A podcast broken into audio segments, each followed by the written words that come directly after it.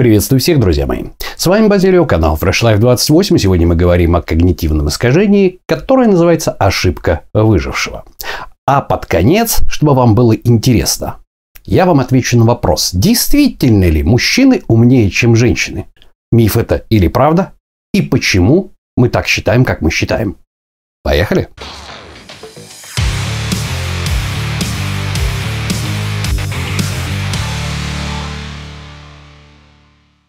Что ж, друзья мои, ошибка выжившего – это когнитивное искажение, которое не является каким-то отдельно стоящим. Это следствие из когнитивного искажения, которое называется эвристика доступности. Сейчас я вам про это расскажу. Но оно настолько распространено, что как частый случай его очень часто выносят в отдельную статью. Собственно, об этом мы и поговорим. Что же, история этого термина такова. Во время войны авиация союзников терпела колоссальные потери. И, к сожалению, усилить полностью весь корпус самолета бронированными пластинами было невозможно. Тогда самолет попросту не смог бы взлететь. И встал вопрос, какие же части самолета надо усилить для того, чтобы повысить выживаемость, собственно говоря, этого боевого объекта. Соответственно, была сделана карта, вы сейчас видите ее на картинке, э, тех повреждений, с которыми самолеты возвращались чаще всего на базу. И поначалу было решено вот согласно этой самой статистике, карте усилить именно эти части для того, чтобы повысить выживаемость. Единственным человеком, который был против такого подхода, был математик венгерского происхождения Абрахам Вальд. Он утверждал о том, что несмотря на то, что самолет получал повреждения, притом очень часто, согласно вот этой диаграмме, это был тот самолет, который мог вернуться на базу. А секрет кроется как раз в тех самолетах, которые не смогли вернуться и упали где-то после повреждений. И согласно его теории, нужно было действовать совершенно противоположным образом. То есть усиливать броню самолета, усиливать защиту самолета именно в тех местах, где не было вообще никаких повреждений. Как ни странно, его послушали, и потери союзной авиации снизились с 50% до рекордных 20%. Позже вот такую вот самую ошибку стали называть ошибкой выжившего. В чем ее смысл, как вы догадались? Смысл ее в том, что мы обращаем внимание на те случаи, когда некое действие, некое решение помогло выжить ну, образно выражаясь, выжить тому или иному человеку, э, скажем, проекту, неважно еще как-то. Но мы совершенно забываем о тех случаях, когда это же самое решение не помогло. И, допустим, человек умер, проект закрылся и так далее, так далее, так далее. Вот. Например, очень часто, очень часто нам рассказывают истории, притом такие шикарные истории, практически журналист, э, журналист, журналистские расследования о том, а как дельфины такие умные помогают тонущему пловцу ну вот, а выбраться на берег, подталкивая его к берегу. Однако на самом деле дельфин зверюшка достаточно большая, весит она много, и она просто играет вот с этим самым вот плещущимся объектом, который является, которым для него является человек. И мы ничего не услышим от тех пловцов, которых дельфин ради прикола толкал от берега. Мы слышим только тех, которых дельфин в силу как бы совершенно случайных обстоятельств подталкивал, играя к берегу. Отсюда вот это самое когнитивное искажение о том, что дельфины очень умные, а они очень сильно, очень круто помогают, скажем так вот человеку доплыть до берега, когда он тонет. Нет, это неправда. Мы просто не знаем про тех пловцов, они уже ничего не расскажут, которых дельфин толкал от берега. Вот вам еще пример. Притом пример этот был в пятом веке до нашей эры одним известным, известным философом определен. Его убеждали о том, что боги есть по одной простой причине, потому что мы знаем, как люди чудесным образом рассказывали о своем спасении после кораблекрушения, когда давали обед богам в том, что они что-то там совершат и так далее, и так далее. На что он совершенно логично ответил, да? А что скажут те, которые дали обед богам, но при этом все равно утонули? Естественно, ничего, потому что послушать их не представляется возможным. Так что вот это самое когнитивное искажение, ошибка выжившего, она известна очень и очень и очень давно. В наши годы, в наши годы, э, очень часто, поскольку я вот был связан с алкоголизмом, да, как бывший алко, как алкоголик, да, который бросал пить, общался с очень многими людьми, и очень часто, очень часто на форум notdrink.ru, на который всем алкоголикам советую э, зарегистрироваться, да, на котором я тусил много лет. Ну вот, сейчас захожу иногда только. ну вот. Очень часто рассказывают душещипательные истории о том, что некий человек пил беспробудно, и вот он поехал к иконе неупиваемой чаши, там чего-то такого, такого, чего-то поцеловал там, и мановением волшебной палочки он бросил пить. И вот туда начинают ломиться паломники и так далее, так далее, так далее, да. Да вот. Однако тот алкоголик, который сходил к этой чаше и на следующий же день буквально захлебнулся в собственной блевотине или замерз под забором, уже ничего не расскажет. И поэтому создается впечатление, что есть волшебный способ бросить пить, поехать к какой-то иконе, поставить чашку. Однако никто не расскажет от имени тех алкоголев, которые сходили к этой чаше, но замерзли под забором. Примерно та же самая ситуация у нас происходит с различного рода тренингами, курсами личностного роста и различного рода системными похудениями. Да? Мы можем вспомнить мой самый-самый первый ролик – самый первый ролик, который называется «Секрет подруги», который э, может пить, жрать на ночь тортики и при этом не жиреть, да? Вот вам какая-то подруга рассказывает о том, что, блин, да я похудела на 40 килограмм, всего-то клизму с патефонными иголками и не есть после шести. И все. Народ, пау, круто. Вот он рецепт счастья. Вот он рецепт счастья, сейчас я его повторю. Однако почему-то никто не рассказывает. Вернее, рассказывают, но их мало кто слушает о том, что ставил я себе клизму с патефонными иголками и даже не ел после шести, но почему-то это не работает. По одной простой причине. Ошибка выжившего. То, что помогло одному, вовсе не означает, что поможет всем.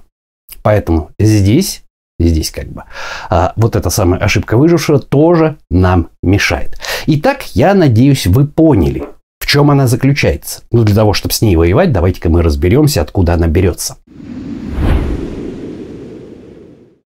Берется она из такого понятия, как эвристика доступности. Я уже неоднократно в своем плейлисте о когнитивных искажениях рассказывал, что такое эвристика доступности. Ну, эвристика это, по сути дела, да, процесс творчества. И эвристика доступности – это термин, который обозначает свойства нашего мозга. Свойство нашего мозга – считать наиболее частым статистически возникающим событием то, которое мы можем легче всего вспомнить, то, которое у нас на слуху. С этим связано и как раз и якорение, и многие другие термины. Это вообще базовое вот это вот положение эвристики доступности, да? Ну вот. И как раз, как раз с этой эвристикой доступности и связано вот это самое, плюс средства массовой информации, сейчас я вам расскажу, вот это самая распространенность когнитивного искажения ошибки выжившего. Почему? Потому что как только происходит что-то из ряда вон выходящее, человек там был в горах на протяжении там не знаю, семи суток без воды и без еды остался живым, да, человек ушел в пустыню, остался живым, человек там потерпел кораблекрушение и выжил благодаря тому, что. И дальше Дальше это все подхватывается средствами массовой информации, потому что мы все любим такие волшебные истории исцеления от алкоголизма, волшебные истории спасения с кораблекрушения. И нам кажется, что это и есть рецепт избавления. Однако мы пытаемся принять решение при недостатке информации. Значит, что еще? Что еще, скажем так, э, можно привязать вот к этой самой вот эвристике доступности, да? К доступности мы сейчас рассмотрим очень интересный момент. Чтобы вы прекрасно поняли, что это такое и как это на нас действует, я вам задам вопрос. Вы, конечно же, слышали о том, что все бабы дуры, почему все открытия совершаются мужиками, значит, мужчины у нас умнее. Давайте-ка мы разберемся, правда это или неправда. Итак, давайте-ка я э, познакомлю вас непосредственно с таким математическим ну вот, понятием, как э, плотность вероятности. Да? То есть у нас по одной оси, смотрим на картинку, да, отображается некий, некая переменная, которая возникает с определенной долей вероятности. А в данном случае давайте мы попробуем э, взять какой-то средний. Да, это, это на самом деле известные достаточно данные. Да? Ну, вот. Просто сейчас я это наглядно вам покажу. Да? По оси X мы отложим какой-то некий средний усредненный э, параметр успеха, в который может вкладываться наличие научных, э, допустим, открытий, финансовое благосостояние, еще что-то, еще что-то, неважно что. И мы построим две кривые. С какой вероятностью у нас встречаются то есть плотность вероятность, какой вероятностью встречаются в большем соотношении да, среди мужчин и женщин Вот эти самые параметры успехов. Соответственно, 0 – это полный неудачник, лузер, да, который не может двух слов связать. На самом дальнем конце находятся гении, лауреаты Нобелевской премии, олигархи и так далее, так далее, так далее. И вот давайте-ка посмотрим вот эту вот функцию плотности вероятности. И тут мы видим, что в среднем вот это значит как раз горб, где больше всего, самая высокая точка. Это как раз то самое мат ожидания, да, которое чаще всего вот в среднем встречается. Средний IQ, средний доход, э, среднее образование и так далее, и так далее. И мы видим, что, блин, компот, женщины-то ни в чем не уступают мужчинам. Так откуда же берется вот эта вся фишка о том, что мужики умнее баб и так далее? А нас интересует то, что находится в правом дальнем углу этого графика. Вот этот вот маленький-маленький кусочек, который обозначает, что сверхвысокий IQ, сверхвысокие успехи в научных изысканиях, сверхвысокие доходы, как правило, находятся на графике мужчин. Женщин там нету. А теперь давайте мы вспомним эвристику доступности. О чем больше всего пишут СМИ о чем больше всего статей в Википедии? О нобелевских лауреатах, об олигархах, о выдающихся людях. И они как раз вот о той маленькой-маленькой части, которая находится в правом дальнем краю этого графика, и они являются мужчинами.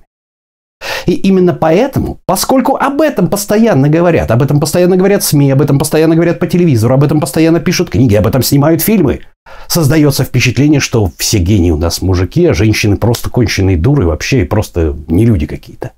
Однако если мы сместимся как раз к средним показателям, то выяснится, что женщины ну ничуть не уступают мужчинам ни по успеху, ни по интеллекту, ни по степени, скажем так, создания каких-то открытий, каких-то действий, занимаемых каких-то жизненных позиций. Поэтому, друзья мои, вот это классический пример того, как эвристика доступности создает у нас впечатление, что мужчины умнее, чем женщины. Но если вы не являетесь олигархом, нобелевским лауреатом, ну или хотя бы человеком с доходом больше, чем миллион рублей в месяц, да, скорее всего, у меня, парни, для вас плохие новости. Вот такая вот история. Что ж, друзья мои, что можно с этим сделать? С этим можно сделать только одно. Значит, постоянно ловить себя, как с любым когнитивным искажением, за руку. Ловить себя за руку и задавать вопрос. А я считаю так, потому что это у всех на слуху, или у меня есть статистические данные, скольким людям еще помог тот или иной рецепт. Понимаете?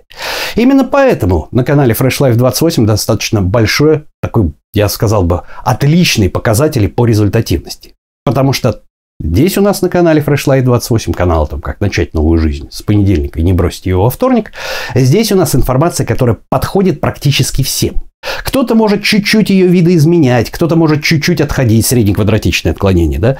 Но, тем не менее, при выполнении большего числа рекомендаций результат будет практически у всех. Поэтому у нас такая мощная тусовка, да, умных людей.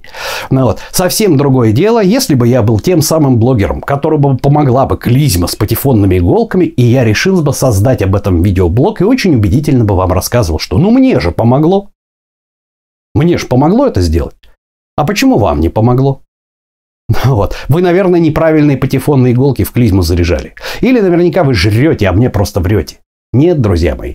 Просто я собрал ту информацию, которая согласуется со статистическими данными. Вот такие вот вещи. Итак, еще раз давайте вкратце повторим. Итак, когнитивная ошибка, ошибка выжившего – это когда мы воспринимаем некий совет, да, некий систему действий, которые помогли одному человеку там, или, допустим, в крайне редких случаях кому-то помогли, и совершенно забываем о том, кому эти советы не помогли. Это относится, например, и к бизнесу. Когда мы изучаем а, различного рода истории успеха, да, мы изучаем историю успеха одной компании, но мы совершенно забываем о тех компаниях, которые применяли ту же самую тактику, но при этом были разорены, и про них сейчас никто не знает, да? Это же имеет отношение и к похудению, это же имеет отношение и к бросанию пить. Везде нужно задавать себе вопрос. Этот метод, кроме вот этой конкретно успешной компании, помог еще сотни тысяч других компаний, сотни тысяч другим людей. Или это единичный случай, а на самом деле другим он не помог. И если у вас есть эти данные, а не просто вы прочитали отзывы на сайте о том, что «Вау, какой замечательный продукт, употребив его, я всего лишь через три недели сбросил 40 килограмм». Ну вот. Не говоря о том, что это может быть неправдой, да? Если у вас нет этих данных, скорее всего, вас пытаются поймать на удочку, используя ваше когнитивное искажение – ошибка выжившего. Ошибка выжившего проистекает непосредственно из такого когнитивного искажения, оно базовое, да, как эвристика доступности. Имеется в виду то, тот факт работы нашего мозга, та особенность работы нашего мозга, когда наш мозг считает наиболее часто встречающуюся ситуацию ту, которую мы проще можем вспомнить, которая у нас на слуху. Именно поэтому, когда мы слышим какие-то рассказы о чудодейственных излечениях, о волшебных спасениях там э, после кораблекрушения и так далее, и так далее, да, нам кажется, что мы нашли рецепт. Однако мы никогда не знаем о том, сколько людей погибло, да, когда пытались спастись или из кораблекрушения, используя такие советы, да, и скольким людям не помог этот совет для похудения, и сколько компаний разорились, применяя такую же тактику, да. И вот эта самая эвристика доступности, она и как раз играет с нами вот эту самую злую шутку, приводя к когнитивному искажению ошибка выжившего. Точно так же, как говорится, упражнение для мозгов, да, учитывая то, что по статистике распределение плотности вероятности, да, успех находится, максимальный, самый максимальный успех, который может быть. Он находится в руках мужчин, потому что именно об этих мужчинах, нобелевских лауреатах, известных спортсменах, а, известных бизнесменах-олигархах пишутся статьи, снимаются фильмы, э, пишутся статьи в Википедии, пишутся книги и так далее, и так далее. Они все время на слуху, да. Именно поэтому создается впечатление, благодаря евристике доступности, что мужчины умнее, чем женщины. В среднем это не так. Поэтому, как говорится, э, то, что мужчины все умнее, чем женщины, это в среднем миф. Это имеет место быть в качестве правды только исключительно в очень-очень маленьком числе случаев. Если вы не Нобелевский лауреат, парни, я еще раз говорю, у вас есть к чему расти, чтобы доказать свое превосходство. Ваши женщины, кстати, будут, скорее всего, этим довольны. Что ж, друзья мои, на сегодня это все. Напоминаю, с вами был Базилио, канал Fresh Life 28, канал о том, как начать и не бросить новую жизнь в понедельник. А на сегодня это все. Всем пока-пока.